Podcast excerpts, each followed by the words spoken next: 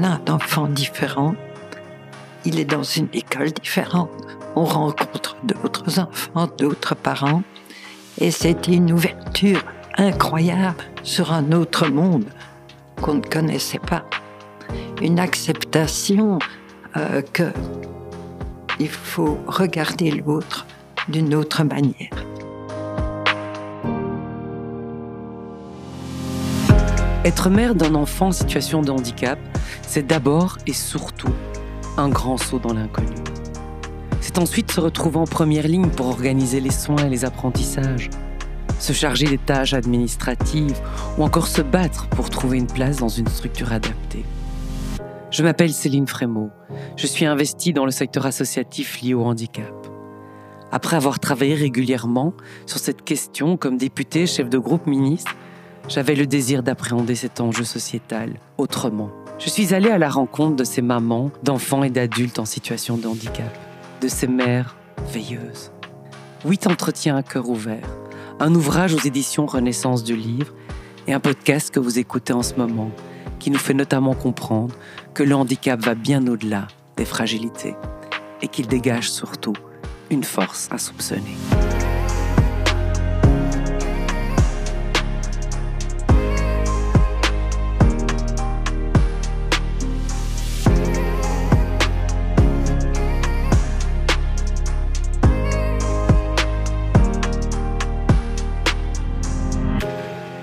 Christine Skeuten, bonjour. Bonjour Céline. Vous avez fait des choix, vous avez décidé de prendre certaines routes et pas forcément celles qui semblaient les plus faciles à emprunter. Aux alentours de la quarantaine, vous avez décidé de lier votre destin à celui d'une petite fille de deux ans atteinte d'un handicap. On dit souvent que la foi permet de déplacer des montagnes je pense dans votre cas que cette expression est tout sauf galvaudée. Alors, contrairement à de nombreuses femmes, des mamans que j'ai eu la chance d'accueillir dans ce podcast au moment des entretiens, le handicap ne s'est pas imposé. Vous l'avez choisi. Est-ce que vous pouvez nous parler de cette démarche qui vous a amené à adopter votre fille Marie? Depuis toujours, j'ai rêvé d'adopter.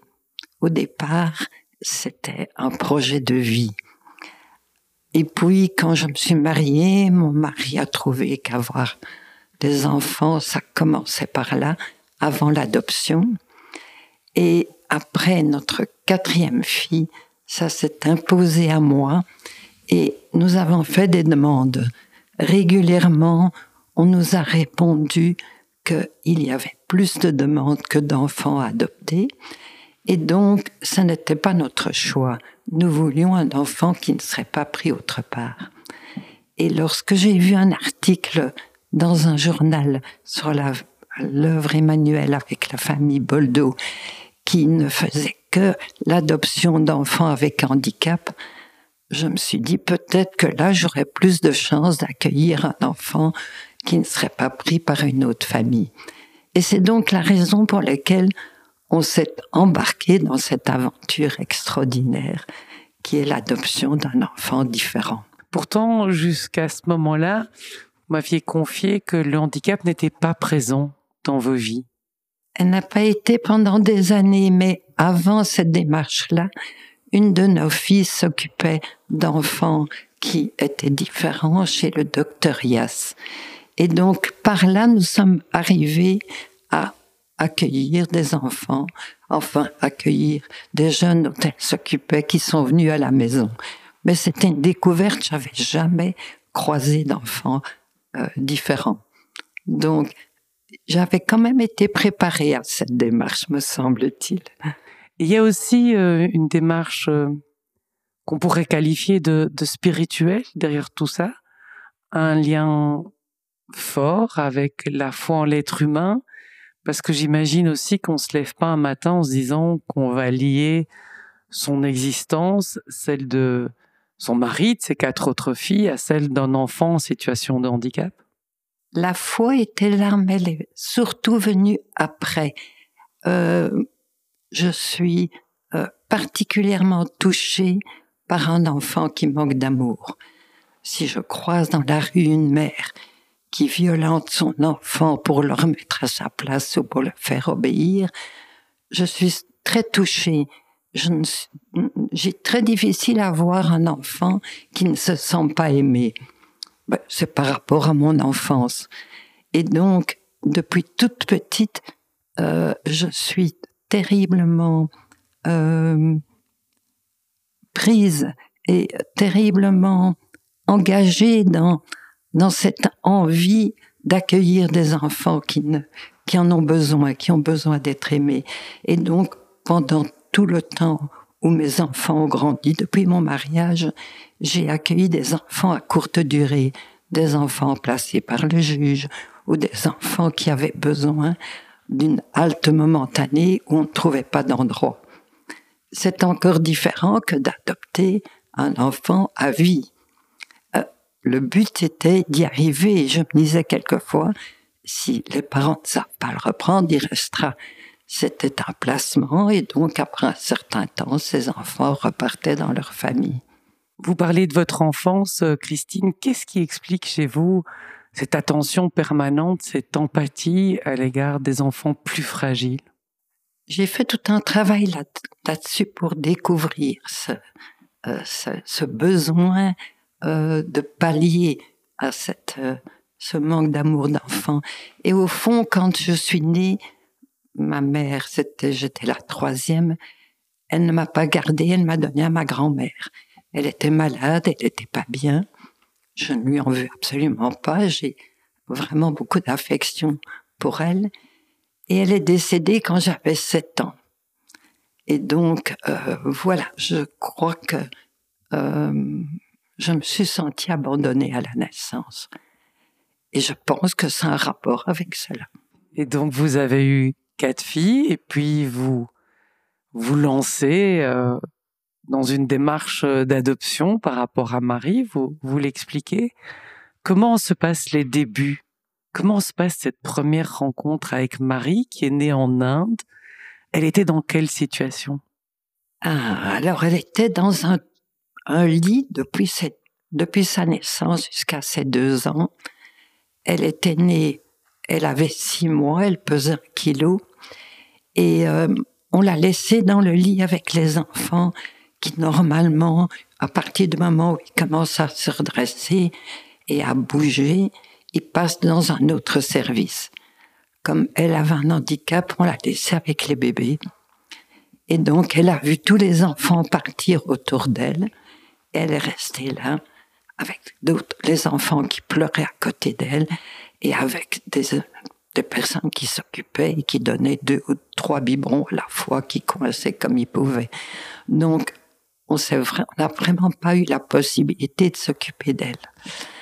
Et donc, quand nous sommes arrivés, elle était très angoissée, très inquiète.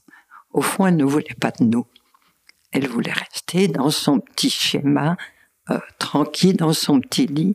Et si je voulais la prendre dans les bras, je sentais que c'était vraiment très difficile. Et si je la reposais dans son petit lit, elle me tournait le dos, elle suçait son mouchoir, aucune possibilité de contact.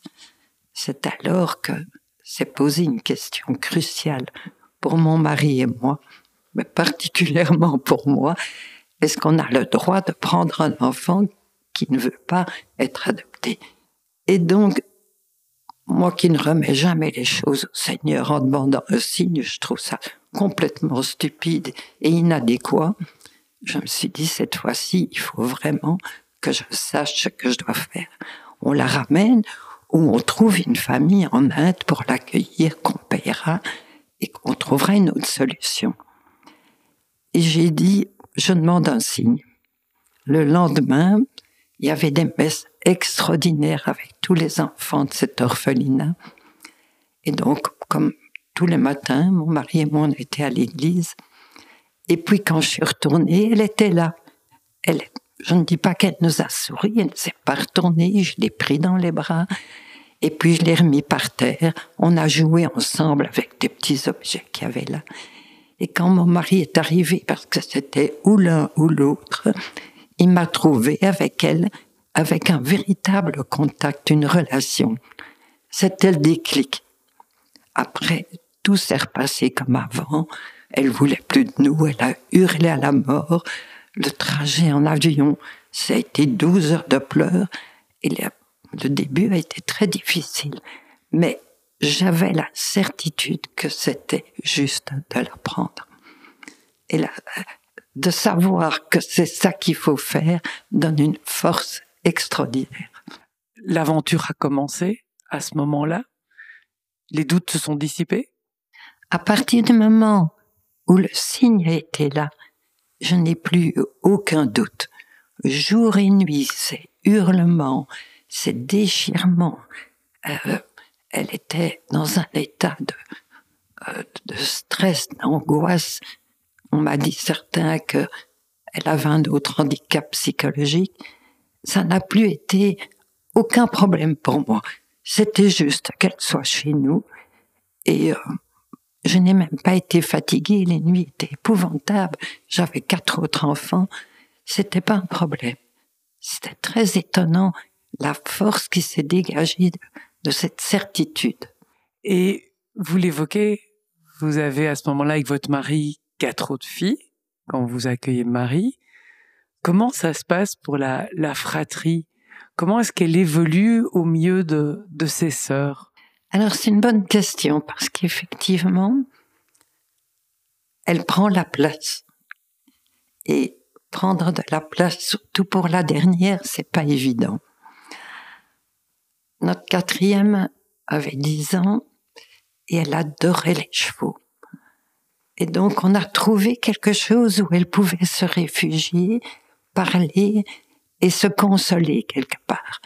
Parce que euh, on trouve important qu'elle trouve une compensation ou quelque chose dans laquelle elle peut établir une nouvelle relation. Et avec elle, ça n'a pas été un problème avec ma troisième fille. Il faut dire que je suis troisième dans ma fratrie. Et c'était peut-être un peu plus compliqué maintenant que Marie est plus grande. Ces quatre sœurs sont unanimement solidaires d'elle. S'il existe quelquefois une jalousie entre elles quatre, avec Marie la plus petite, il n'y a jamais aucun souci elle est peut-être le ciment même des sœurs entre elles. Elles sont relativement jeunes euh, au moment où Marie euh, arrive. Est-ce que il y a aussi une difficulté pour elles de voir le regard des autres sur leur sœur? Qu'est-ce que ça peut exprimer un, un regard sur sa sœur à laquelle on est attaché quand on est jeune quand c'est une décision des parents d'aller chercher un enfant différent? Alors, pour chacune des quatre, c'était très différent. Pour la plus jeune qui était encore en primaire, ses amis, enfin, pas ses amis, d'autres élèves ont été vraiment horribles avec elle. Et donc, lui disait, tu es handicapée comme ta sœur qui vit chez toi, etc. Donc au début, elle m'avait dit, tu viendras pas me chercher avec elle. Je ne veux pas que les autres le sachent. Mais de toute façon, tout sait toujours. Et ça n'a pas duré très longtemps. Et après, elle l'a dépassé. Et même quelque part, elle l'a revendiqué. Quelque part, c'était clair, c'était sa sœur. Et si on l'acceptait, elle, on acceptait les autres aussi, sa petite sœur y compris. Donc ça a changé aussi le regard des autres au fur et à mesure sur la question du handicap dans votre entourage? Ah oui, ça, ça a changé énormément parce que quand on a un enfant différent, il est dans une école différente, on rencontre d'autres enfants, d'autres parents, et c'était une ouverture incroyable sur un autre monde qu'on ne connaissait pas.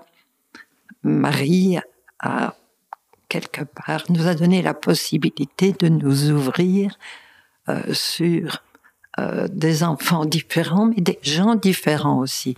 Une acceptation euh, que il faut regarder l'autre d'une autre manière. Et Marie elle-même, est-ce que elle est vite consciente de sa différence? Marie est très très consciente de sa différence. On a prié pendant toute son enfance pour ses parents. il me semblait que la relation à ses parents était importante. Et donc, on lui a promis qu'à 18 ans, on retournerait en Inde. On est retourné en Inde avec elle. Et là, elle a été frappée parce que la différence était inverse. C'était moi qui étais l'étrangère et elle qui était comme les autres. Et ça a fait tout un chemin aussi en elle. Elle voulait retourner voir sa mère. Et donc, en Inde, on ne revoit pas ses parents. Euh, impossible.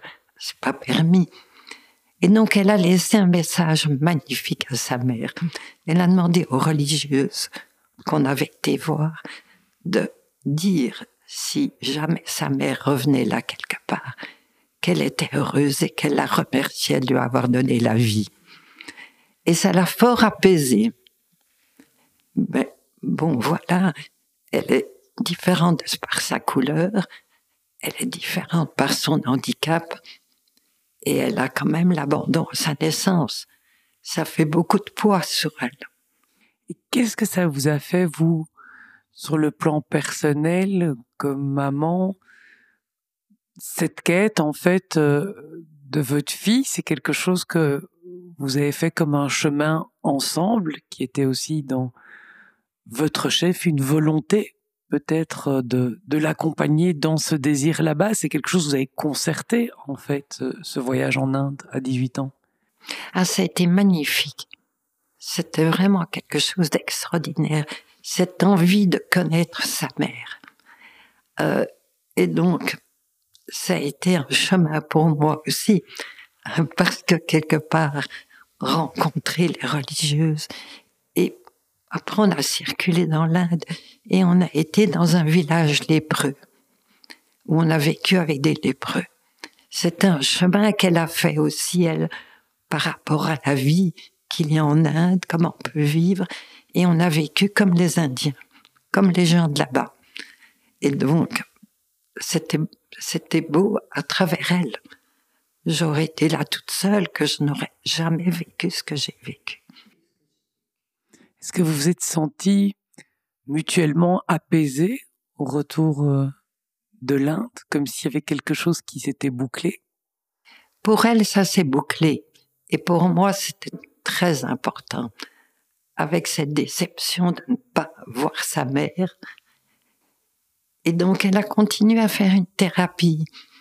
Et elle a été chez une psychologue extraordinaire à laquelle elle a aussi dit, je veux connaître ma mère.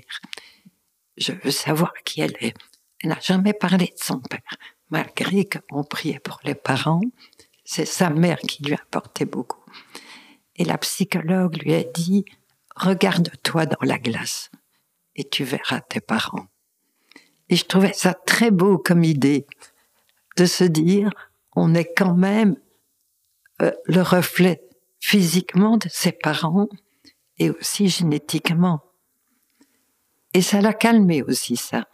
Ça l'a rassuré de se dire, voilà, maintenant j'ai, bouclé quelque chose et elle n'en parle plus. J'ai l'impression que ce côté-là est apaisé. Quelques années plus tard, au retour de l'Inde, vous décidez de vous engager aussi sur le plan associatif. Est-ce que vous pouvez nous expliquer cet engagement et le projet qui naît petit à petit? Évidemment, quand on est parent, on rencontre d'autres parents. Et puis, on voit toute la souffrance des parents qui ont un enfant différent. Toute la difficulté de, d'organiser l'autre, leur vie sociale. Marie était en institution, elle était dans une école pour enfants avec un handicap. Et donc, je rencontrais beaucoup d'autres. Et la grande difficulté de ces enfants, c'est de vivre comme leurs frères et sœurs ou comme d'autres, une vie sociale et relationnelle qui n'est pas juste celle de leur école. Et donc, j'ai commencé par monter un atelier de théâtre. Marie aimait bien le théâtre et j'ai réuni des jeunes avec handicap et même qui n'avaient pas la parole. Il y avait une jeune fille enfin, elle n'est pas jeune fille, une enfant euh, qui n'avait ni la possibilité de bouger physiquement, ni la parole. Et elle participait à ces ateliers d'une façon extraordinaire. Alors c'était chez moi. Et en plus, on avait aménagé une espèce de dortoir, tout le monde dormait ensemble. Ils étaient encore légers, c'était facile de les porter. Maintenant, évidemment, adultes, c'est plus compliqué. Et donc, euh, il y avait d'autres jeunes de leur âge, et on a fait une espèce de euh, d'activité euh, comme de groupes d'activité comme d'autres jeunes font. Et j'ai vu l'empathie des jeunes déjà qui avaient 12, 15 ans pour d'autres personnes moins valides. C'était magnifique. Euh, il s'est créé un petit groupe comme ça de jeunes qui, qui étaient contents de se revoir. Et puis de là est né des activités de loisirs plus importantes. Et puis on a eu un subside pour organiser ces loisirs.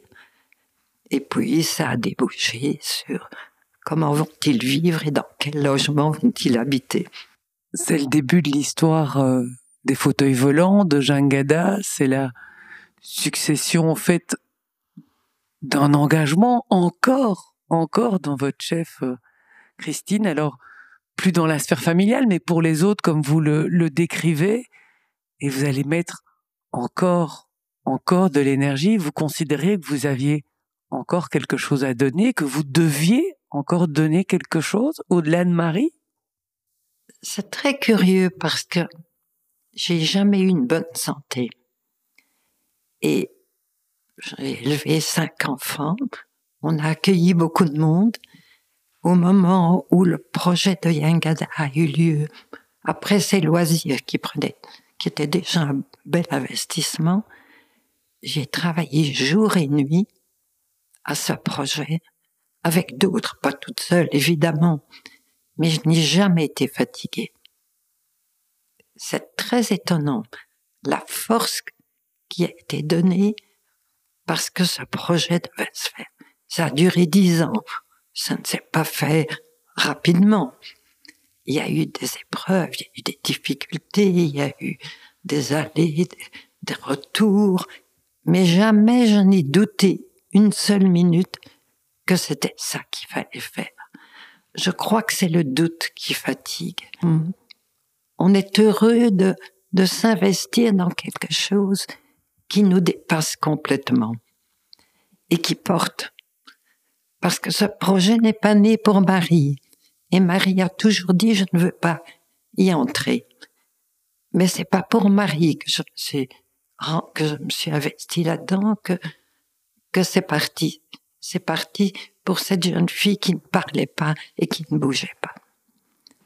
Et pour moi, c'était évident qu'avec toutes ces possibilités intellectuelles, on ne pouvait pas la mettre dans un centre où elle ne pourrait pas vivre correctement selon euh, ses émotions. Parce que c'est ça. Euh, elle était capable de ressentir plein de choses. Elle voulait l'autonomie, elle voulait avancer. Créez pas le projet effectivement pour euh, Marie, vous le pensez pour euh, pour d'autres et pourtant aujourd'hui Marie euh, y vit. Vous avez insisté sur le fait que voilà les choses se sont faites au final comme ça parce que aussi l'aspiration à l'autonomie de Marie euh, n'a pas complètement pu réalisée. Je sais qu'elle a perdu une partie de sa mobilité. Quand vous voyez votre fille euh, aujourd'hui, vous dites que vous avez tout fait pour elle, vous êtes en paix par rapport à ça? On ne fait jamais tout. C'est jamais parfait ce qu'on a fait.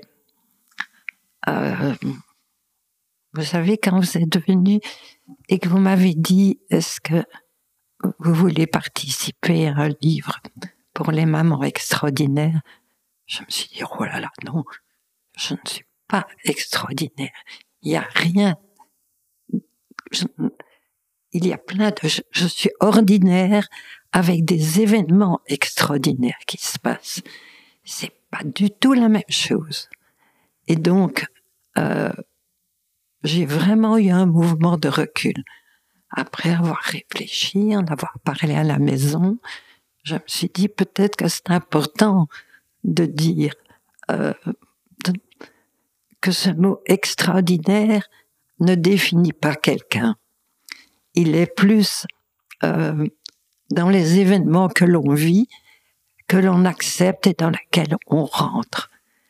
Et c'est toutes les petites choses ordinaires de la vie qui se font et qui nous permettent de voir l'extraordinaire.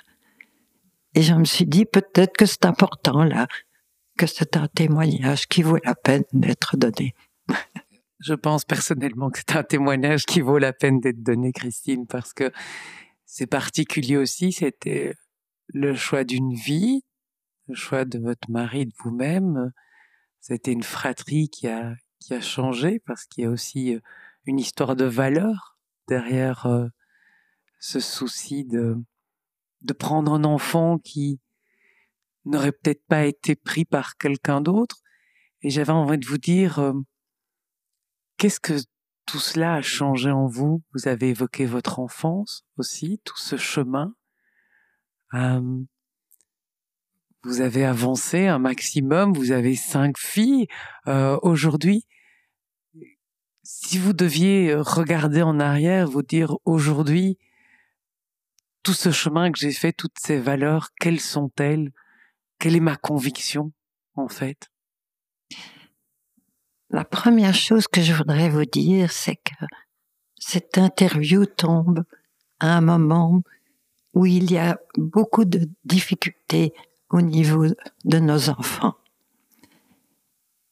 Et c'est important peut-être que ça tombe maintenant.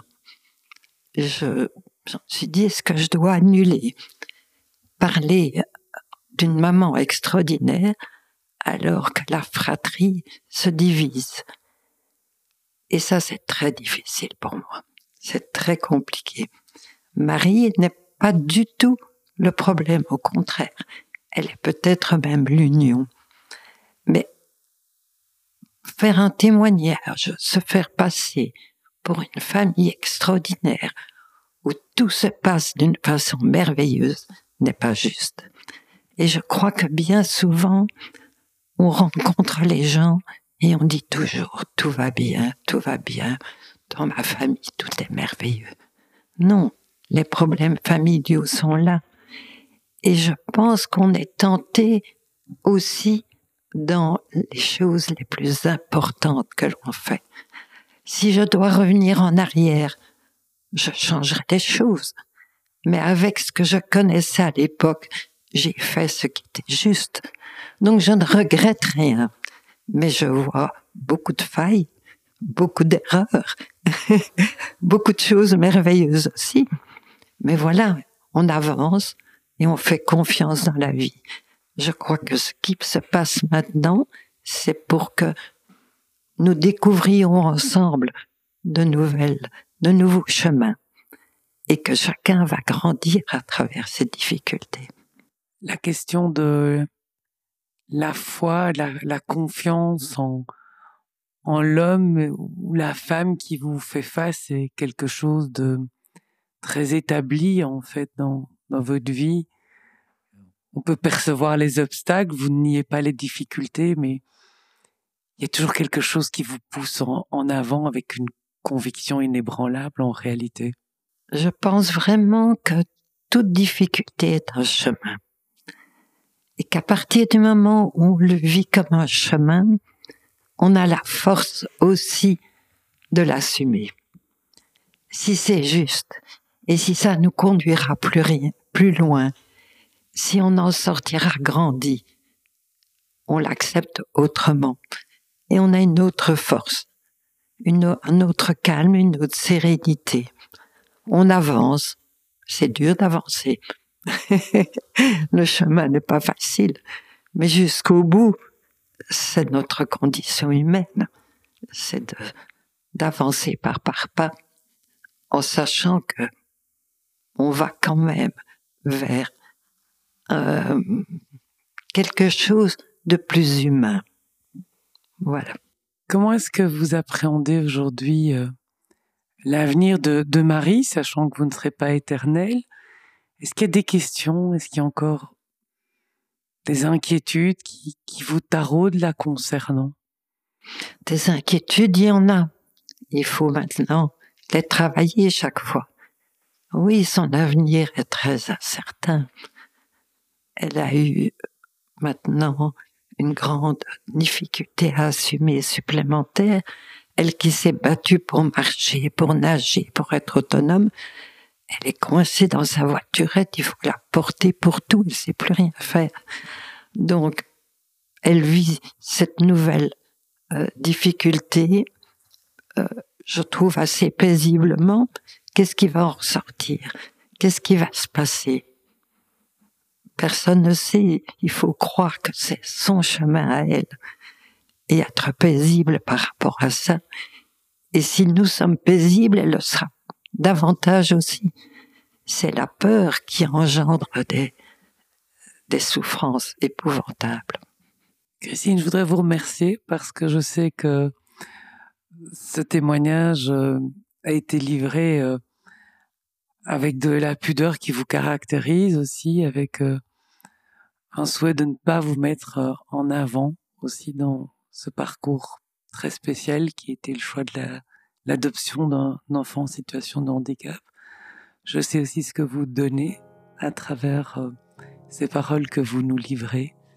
Et hum, je voudrais vraiment vous dire toute l'admiration que j'ai pour vous dans le parcours de vie que vous avez et que vous transmettez aux autres. Merci à vous. Merci Céline. Mais voilà, je dois te dire que ça me fait plutôt peur d'être admirée. Ce n'est pas quelque chose qui, qui me fait plaisir. Euh, je suis vraiment une femme tout à fait ordinaire. Le podcast Parole de merveilleuse et l'ensemble des épisodes sont disponibles sur les plateformes d'écoute. Je vous renvoie également vers le livre écrit en parallèle de ces entretiens, Parole de merveilleuse et publié aux éditions Renaissance du livre. N'hésitez pas à partager ces informations autour de vous.